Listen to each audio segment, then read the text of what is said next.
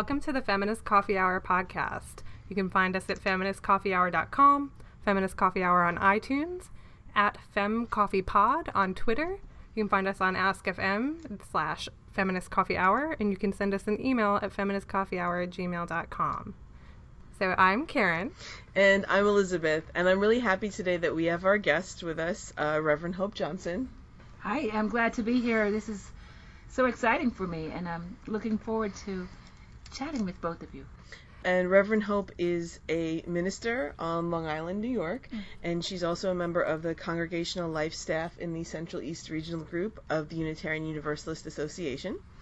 And um, full disclosure, I've known Hope since 2008, and she performed the wedding ceremony for my husband and I. So I'm very glad that Hope's here.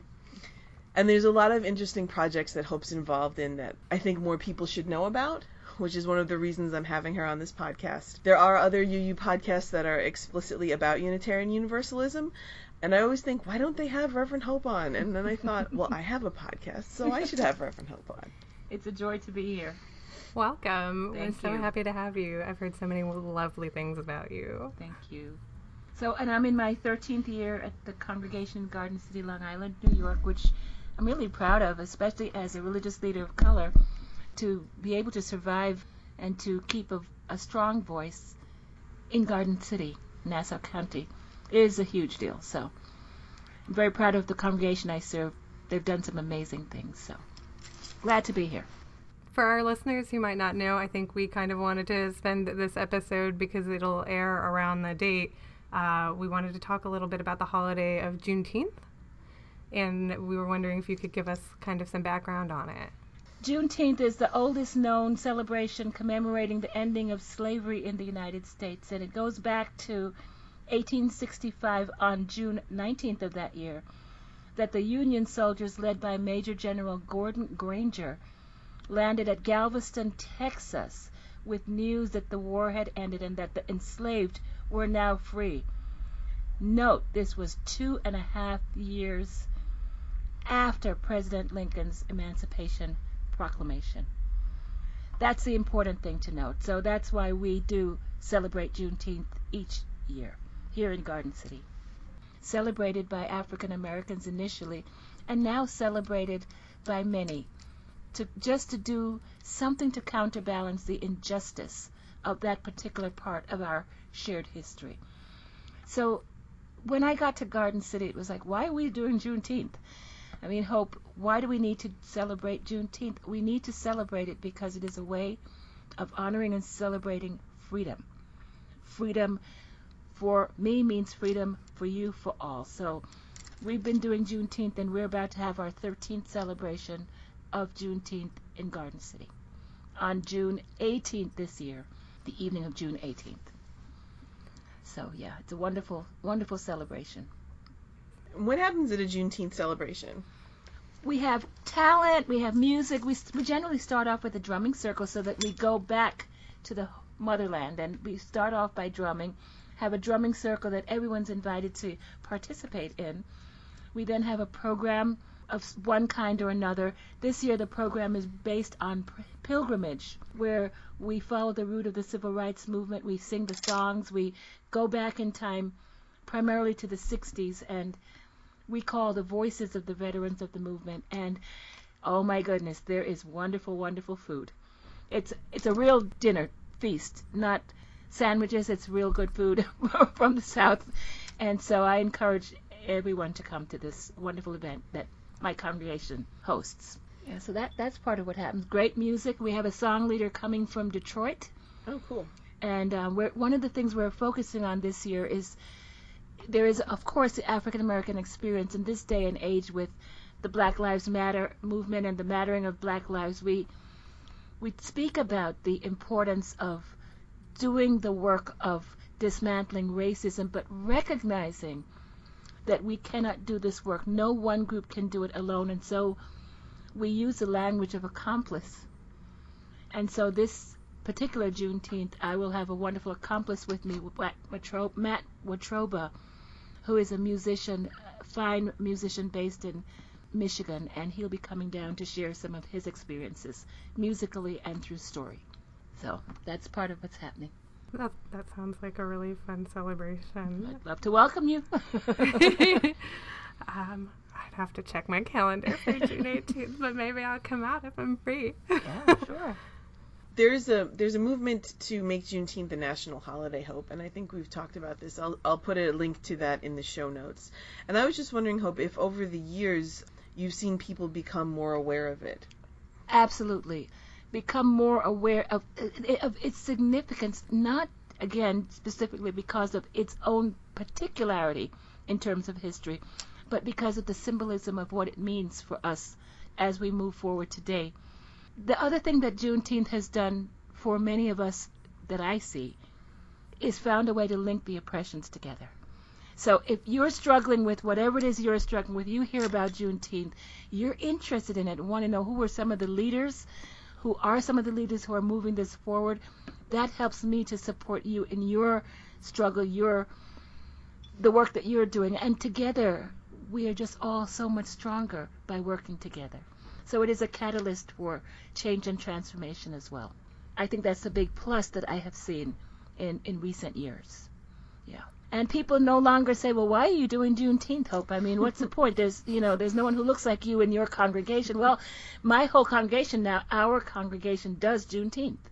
Because if one of us is oppressed, we're all oppressed. And it's a way to free all of us, so. Oh, absolutely. Yeah. I think that's a beautiful sentiment, and Mm-hmm. I, I fully agree. Um, And just as an American, to know that we stopped Yeah. doing this horrible thing, Yeah. that, that that we ended slavery, is something to celebrate. I think. Yeah. And now we have new manifestations of it. Um, mhm. Just today, Elizabeth and I co-led a service this morning. It was called Just Mercy, and we talked about the prison industrial complex and Mhm. The disparity between who's being jailed and for what.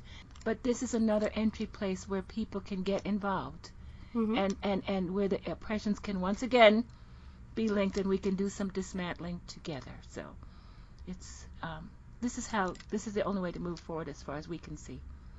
Well, thank you so much for, for all the work that you're both doing. I'm so happy to hear that you guys are kind of using your leadership positions to lead people to these Yeah. beautiful endeavors. And I just want to give a little plus to the beauty of shared leadership. As a Unitarian Universalist leader, I do know that no leader of a congregation can do it alone. It is a shared ministry where we need each other. I could not do what I do without Elizabeth. And Elizabeth, I hope, needs me to help to push some of her things through. So there is this reality in, at least in this faith community, that we need to work together. Otherwise, it just will not happen. So, hmm I think that's something about Unitarian Universalism. I've, I've written about this on my blog. Is is the community and you know having spiritual leaders like Reverend Hope and other and other ministers um, to to move forward and, and to achieve goals. Whether that's if you're having problems personally, people support each other, or to work for these social justice goals that most UUs are very oriented towards. Oh, I'm really I'm really touched by both of your humility in your discussion of the fantastic work that I think you're both doing in Garden City especially. thank Uh, you. Yeah, and I'll, I'll put up a link to that um, for people who are from other parts of the country or for the world who might not know about what we talk about when we talk about Garden City. Um, recently, there was a lawsuit about fair housing in Garden City.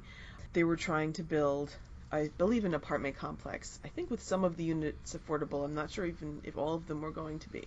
And the village fought it, and the village tried to say that their zoning laws said something that they didn't say to keep people out specifically because they were afraid that that black people and that Latino people would move in. And this is something that if you are from Long Island um, and you know other parts of the country too, you know is something that's a real obstacle to growth and to um, it being an affordable place to live. And um, Garden City lost, and then they appealed, and then they just lost again. So this is kind of the climate in which we're operating in, and in which we're holding these Juneteenth celebrations. So I think it is, um, it's an important place to, to celebrate that holiday. You okay, Karen? Yeah. Okay. I dropped it. I dropped an ice cube. It's a bit warm in my closet. Oh, okay. I didn't know if you, the cat came in. Karen has a cat. Oh, okay. Sometimes comes and chews on the wires. oh yeah, most of the technical most of the technical difficulties on the show are my cat chewing on something, or sitting on something, or making a mouse, and it needs to be addressed. Uh, but this time it's just me. Um, but yeah, and I know historically, I think uh, there's a history in Garden City of discriminatory housing, uh, not just recently. So I think it's kind of all the more meaningful uh, to have such a, a fantastic congregation centered around inclusivity uh, and social justice in Garden City. Yeah. And I think if more persons look at the history of Long Island, then they would Mhm. have a better understanding of what is going on and what we can do to turn the tide. Um, there, there is always hope, and I do believe that the tide can be turned, but we need a good bit of education. And um, so that's another thing that we try to do here at UUCCN. And so I know also um, that you are involved with uh, the Living Legacy Project. And could you describe for our listeners what that is? Well, the Living Legacy Project takes people from all over the country, the world, um, on pilgrimage, following the route of the civil rights movement. So we pay a lot of attention to places like Tennessee, um, Georgia, Mississippi. We believe that if you understand the history of the movement, then you can better understand what's going on today with the matter of black lives and so on. So we go back, and we still are blessed to have veterans of the movement who are alive and active and can speak with us. We go, for example, to the Sel- to, to the Edmund Pettus Bridge in Selma, Alabama. We last year had a conference which was um, similar to the pilgrimage, but it was a short conference where we commemorated the 50th anniversary of the crossing of that bridge, and some 700 um, of us gathered together with a whole bunch of others just to take that walk, to understand. One of the lessons is that everybody was in the movement. It wasn't just a black movement. It was not just a white movement. It was everybody was at the table. LGBTQ, before there were words to describe some of this stuff, everybody was there. It is a reminder that if we come together, we can really make a difference in this world. One of the highlights is taking people to the city of St. Jude. You might recall, well, the, first of all, the Selma March actually was three marches. They tried three different days, and they were successful on the third try. When they finally crossed the bridge into Selma, in spite of all of the opposition, the only people who would welcome us were at the city of St. Jude. So when all of those singers, Buffy's, all of those fabulous singers, Bob, Bob Dylan, everybody went to the grounds there to welcome the weary marchers who had made it over the bridge en route to Montgomery. That is holy ground. That's a place we go to each time. It is holy ground, knowing all that happened. We've also lost some heroes there in the South. James Reeb, a Unitarian Universalist minister, lost his life when he was with two other ministers and they were attacked. Because of the racism of the day, he could have been saved, but they wouldn't take a white minister who loved black people and helped to make him better, even though we all know doctors take the Hippocratic Oath. Mhm. So he ended up dying. Viola Liuzzo, at the very end of the march, it, when she was in Montgomery, was helping to move voting rights workers back and forth. And she was killed. And we, we understand today that she was killed by a, an FBI informant. We still have a long way to go. We are close to the families of these people.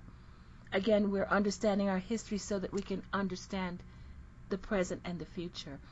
And I would share with our listeners the concept of the Sankofa bird from West Africa. It's an Akan people. It is a bird that faces its body forward, but its head is turned back. And whether we're talking about Juneteenth or the pilgrimage, it is a way of understanding one's place and what one can do in the future by going back to the past. And that is called Sankofa. And I would say that every project that I'm involved in that relates to this is a Sankofa moment for me. And I hope our listeners will consider joining us on a pilgrimage sometime. It's it's transformational. So I hope that gives you a little flavor. It's it's wonderful. Yeah. Yeah, I guess that would be my next question. Um, if if someone was was interested in this, Mhm. but they but they weren't sure. I mean, should I go? Does whoever it is, I guess you know, we talk about this. It, would someone like me be someone who goes on this trip? Absolutely, absolutely, and it's it's multi generational. We do take young people over the summers, but it's a multi generational thing. Transformation is possible for anyone of any age, mm-hmm. and so you just be in touch. We have a website www.uulivinglegacy.org, and we have actually two pilgrimages coming up. One in the fall. And then we have a short pilgrimage coming up in the spring of next year, 2017. So, yeah, we'd be happy to get you some information about that, and perhaps we can link you up hmm to that website. It's it's it's it's multi it's multi everything. Mhm. Everybody is welcome to come. And guess what? We have the greatest music on our pilgrimages because we know that aside from prayer, it was the music of the movement that sustained people so that they could go through all of the difficulties they went through, whether in prison, whether on the marches, whatever. So each pilgrimage has a musical component where we sing together. I know that last year at um, UU General Assembly, you spoke from the stage about the role that the Living, Legacy pilgrimage had in the 50th anniversary Mhm. of, of crossing the Edmund Pettus Bridge in Selma, and I'll link to that video um, on the in the show notes. But you know, some more time has passed. Is there anything else you want to add in your reflections about the, the 50th anniversary of, of Selma? The 50th anniversary to me was just a moment in time that just reminds me of the importance of sticking with it, stick to itiveness against all odds. Even when you're tired, even though you think you've shared the story more than enough times, say it again because somebody new might hear it with new ears and a new spirit and move the work forward. So we had, for example, last year, a young woman from our congregation come with us to to that conference and cross that bridge and she is crystal clear that she has to bring her world with her. Here she is not graduated yet from high school and has made a commitment to make a difference because of that experience. So yes, mm-hmm. and we try to we try to see if we can help people who, who need financial help to get there. So that's another thing we do. hmm Yes, I, I haven't been on this trip, but I know several people who have, and they've said that it's it's very uplifting, and it's it's they found it like the endurance of the of the human spirit, and you know an important story to know about American history, um, and and very spiritually fulfilling. Yeah. So, So that's something that I would share. That's what several people have told me about. Well, that same endurance, Elizabeth, that you're speaking about, we need it now just as much as we needed it back then. Because in these trying times, it is so hard to maintain your resilience. So every now and then, I know we have to take a break and just chill. But we have to get back and let our resilience move us forward even through the hard times of today. Mhm. Yeah. Yep, keep on moving forward. Oh yeah, there's absolutely this kind of uh, resonance of this historical movement today, especially with uh, the Black Lives Matter movement, as you as brought up, and all Mhm. these kind of uh, systematic racial inequalities that are still incredibly present, and we're still so far. when we take people on pilgrimage, one of the names we lift up is Bayard Rustin, and many people don't know Bayard Rustin, who was the mastermind behind so many, so many important, important moments in, in, in time, and so important for the success of Reverend Dr. Martin Luther King on that big march on Washington. The reason most people don't know the name Bayard Rustin is because Bayard was gay. And back in the day, it was okay. It's it's macho macho. It's black power. It's all of this stuff. But we're not gonna deal with the gay thing. So he was sort of in the background. Hmm. Without him, there would have been no success. So one of the things that the Living Legacy Project does is links the oppressions together. You cannot go on a pilgrimage and not understand who Bayard Rustin was. We try to unpack some of the history and make it as real as we can. And then we see that, you know what, everybody was there. We, we are all and we're all in this together. So. Yeah, and you see kind of resonances of these kinds of exclusions in other movements as well. Kind of when we talk about Stonewall in the LGBT movement, uh, there's always some frustration about whose stories we tell and whose we don't, and who we center, and who was actually there. You know, um, mm-hmm. and I, I know like Marsha P. Johnson doesn't get discussed. Right. She's a trans woman of color, and sometimes people get written out of history for intersections. Absolutely. So we're all about the business of rewriting that history. Mm-hmm. And we just, as Unitarian Universalists, had our first trans religious leader retreat and and gathering, and it was in California. It was the most amazing gathering. When when you heard the pain even in a movement as liberal as ours that was lifted up, but when you see the hope that we continue to have, and then I see what's happening with my Methodist siblings, and I think, oh my goodness. Do you want to talk a little bit about that in case people don't know? Um, well, just the just the way clergy in the LGBTQ committee, I mean community, are, I think, devalued and undervalued and not allowed to be who they are and not allowed to be affirmed for that. That's what I would say. Um, but but even though saying that, there are exceptions to every rule, and so one of the things that we try to do is focus on what we can do together, and mm-hmm. so that's what Elizabeth and I and I are working on. Mm-hmm. Um, I think something that came out of uh, I guess last year's GA, but I mean you have been talking about this, is um, how Unitarian Universalists can support the Black Lives Matter movement. And um, something that I have been reading about a lot online, and I have posted about this on the blog, and I think we talked about this on the show, actually in the first episode of the second episode, are um, UU congregations that put Black Lives Matter signs outside of their congregation. And I know someone in one of the congregations in Maryland who had their signs stolen, I believe, four or five times. And what they decided to do was to put it out every Friday night and stand vigil all night so that they were there with the sign.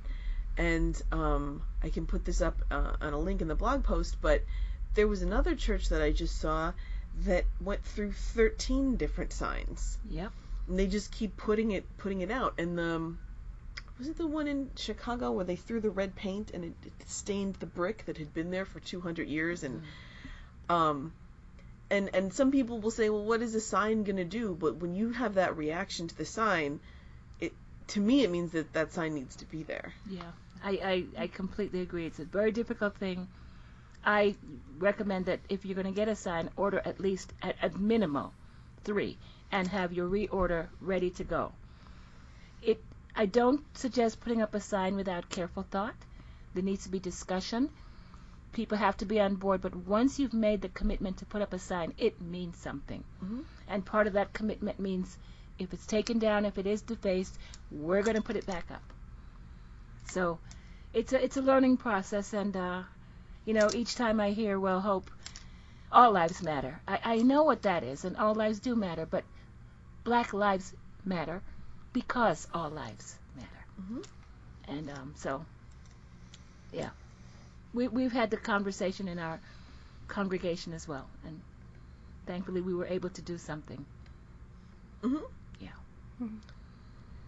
And it does seem to be truly transformative to to affirm that Black Lives Matter as often yeah. as it needs to be said because apparently some people are uncomfortable with it being said.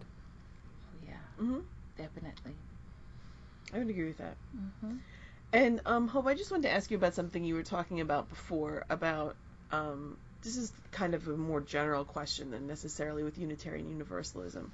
Um, but we try to talk about uh, inter- intersectionality on our podcast, mm-hmm. and just with, with, with being a woman and being a woman of color in ministry, mm-hmm. you were talking about who people think a minister is or what a minister looks like or should be. Is, is uh, do you have any thoughts on that that you'd like to share? I live this every single day. I would hope you don't look like a minister. You don't sound like a minister. And my my my default is, what does a minister look like?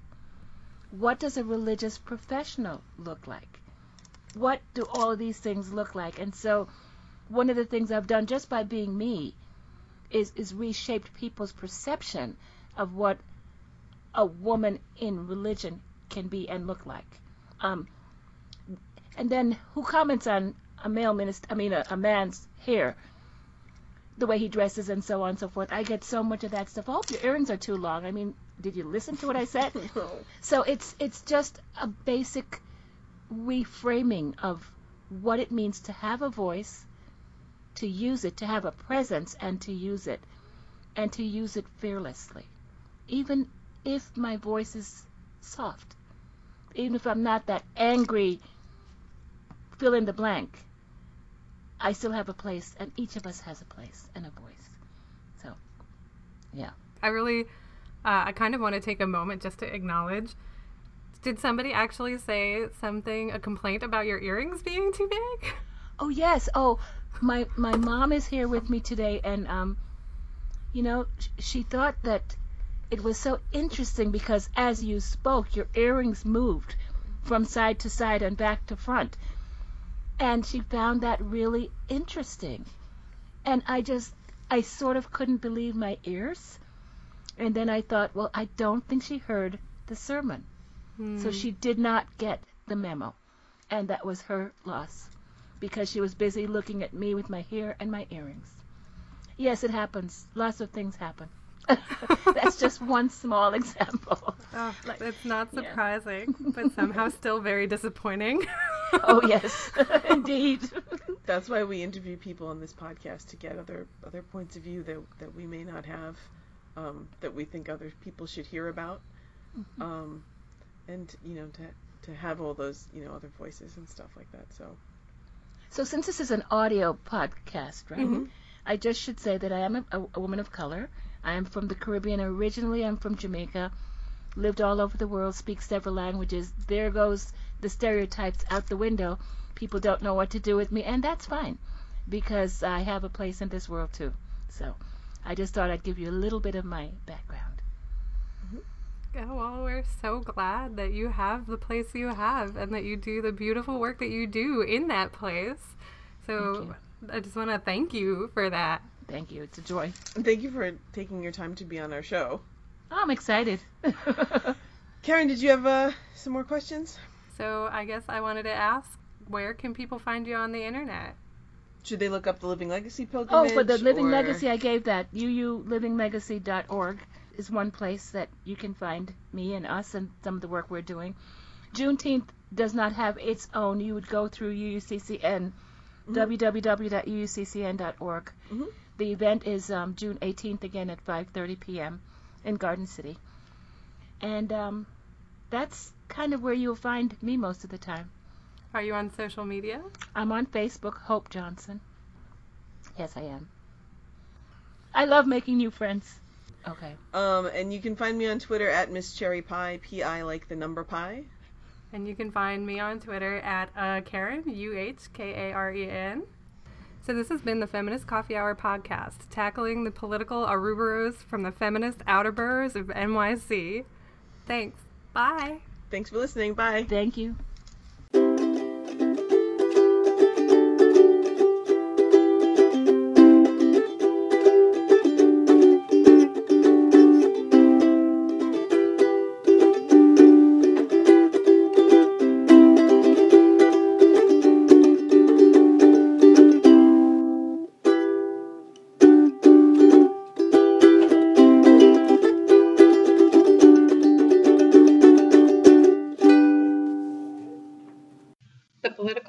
Feminist Coffee Hour podcast theme song is Making It Hard by Bridget Ellsworth. You can listen to her music at soundcloud.com slash Bridget Ellsworth. And you can listen to her other songs there as well. And if you like what you hear, you can give her a like or even a follow.